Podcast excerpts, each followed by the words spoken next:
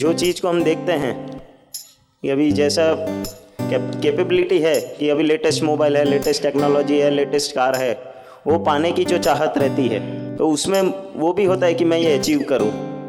इसका तो कोई अंत भी नहीं है ना।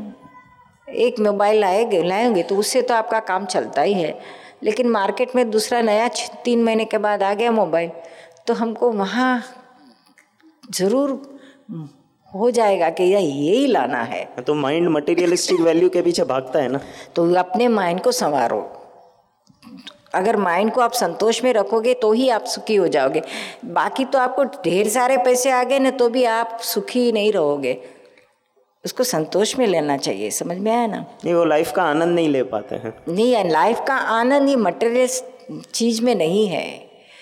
लाइफ का आनंद अपने भीतर में, अपनी समझदारी से, अपनी सच्ची समझदारी से मिलता है, सच्चे ज्ञान से मिलता है। यही जो आपकी समझ है वहाँ ही रॉन्ग हो आप मटेरियलिस्टिक। हाँ, आपको जो बेसिक नेसेसिटी जो भी कुछ है, मोबाइल रखने के ज़माना है तो रखो, लेकिन फिर ये स्टाइल का होना चाहिए, वो स्टाइल का होना चाहिए। नया देखा, नया मार्केट में आया तो फिर उसके पीछे भागो। उसका अंत कहाँ है। ये मार्केट वाले तो हर तीन महीने में दूसरा नया निकालते आपके जेब खाली करवाने के लिए। क्या उसके पीछे हमारा सुख चैन छोड़ दे, मोह पड़े, जो हमारे आत्मा के लिए दुश्मन है। नहीं, पैसे का लोभ नहीं है, लेकिन आज हम देखते हैं कि इसके पास की बात नहीं है, मोह मोह से आप मूर्छित होकर उसके पीछे पड़ते हैं। हम क्यों किसी के गुलाम हो जाए। ये भौतिक चीज़ों के लिए हम गुलामी क्यों, हमारा सुख चैन क्यों गंवाएं। कहाँ चैन मिलता है, कहाँ सुख मिलता है। वो टारगेट रखते हैं ना कि इतना टर्नओवर करना ही चाहिए, दिमाग में सब प्लानिंग करके तो चलते ही है। टर्नओवर करो, लेकिन ये चीज़ों के पीछे मत पड़ो। जो मिलता है ठीक है, उसके सदरस्त अच्छे रास्ते से सारे सत्कार्य में वो पैसे का उपयोग करो। कितना संतोष होगा, कितना आनंद मिलेगा। नहीं कि ये भौतिक चीज़ लाने से टीवी लाए और गाड़ी लाए, मर्सिडीज लाए। नहीं, वो बात अलग है, लेकिन जब भी जो जैसा आपने बताया ना कि वो आत्मा के ट्रैक से अलग हो जाता है ना फिर। हाँ, बहुत ही अलग हो जाता है। उसके पीछे भागने में कि ये टारगेट पूरा करने में हम जो ज्ञान का ज्ञान की जो पटरी से उससे उतर जाते हैं। बिल्कुल उतर जाते हैं, देरी नहीं लगती है। तो ये ज्ञान की पटरी में रहकर ये संसार पूरा करना है तो उस समझ से कि जो भी कुछ हमारे से प्रयत्न होता है करे जाओ, और फिर जो परिणाम आता है, फल मिलता है, सक्सेस हुए या अनसक्सेस हुए, वो दोनों को एक्सेप्ट करो। करेक्ट है, व्यवस्थित है, न्याय है।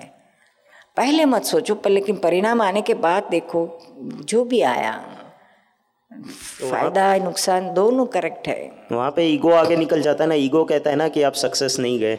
नहीं, वहाँ आप एक्सेप्ट करोगे तो ईगो की बात ही नहीं रहेगी।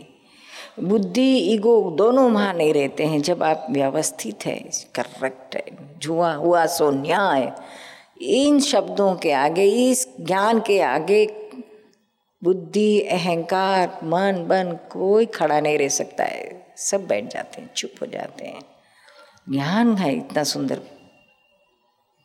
रिजल्ट के समय उसको यूज़ करो, पहले मत करो। पहले अपना काम करे जाओ, जितना हो सके पॉजिटिव रह के करो, करता हो के मत करो।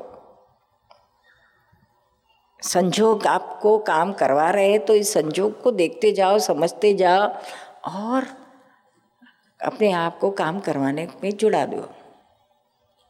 कुछ दिन अवेयरनेस रहती है, फिर वही हो जाता है कि उसने वो आगे निकल गया रेस में, ये बस रेस। नहीं, ये आपने अभी एक एक अभी एक मिनट की क्या अभी बात करी, इतने से ही आपने अटक नहीं जाना है। इस चीज़ को आपने हमेशा अपने दिमाग में मंथन मनन करते रहना चाहिए कि ये मैं जो सोच रहा हूँ ये करेक्ट है या रॉन्ग है। किसी की देखकर मैं अपना अपने आप को कंपेयर करता हूँ या कंपटीशन में गिर जाता हूँ तो इसमें फ़ायदा क्या होता है। कुछ ज़्यादा थोड़ी मिलता है। इस सोचने से या फ्रस्ट्रेशन अनुभव करने से थोड़ी ज़्यादा पैसे मिल जाते हैं। End of the evening self realisation में वही होता है ना कि ये गलत हुआ है। हाँ, तो ये रियलाइज है not end of the day और end of the result but every moment ये अपने को हाजिर रहना चाहिए। तो चैन से जी सकोगे, काम भी कर सकोगे।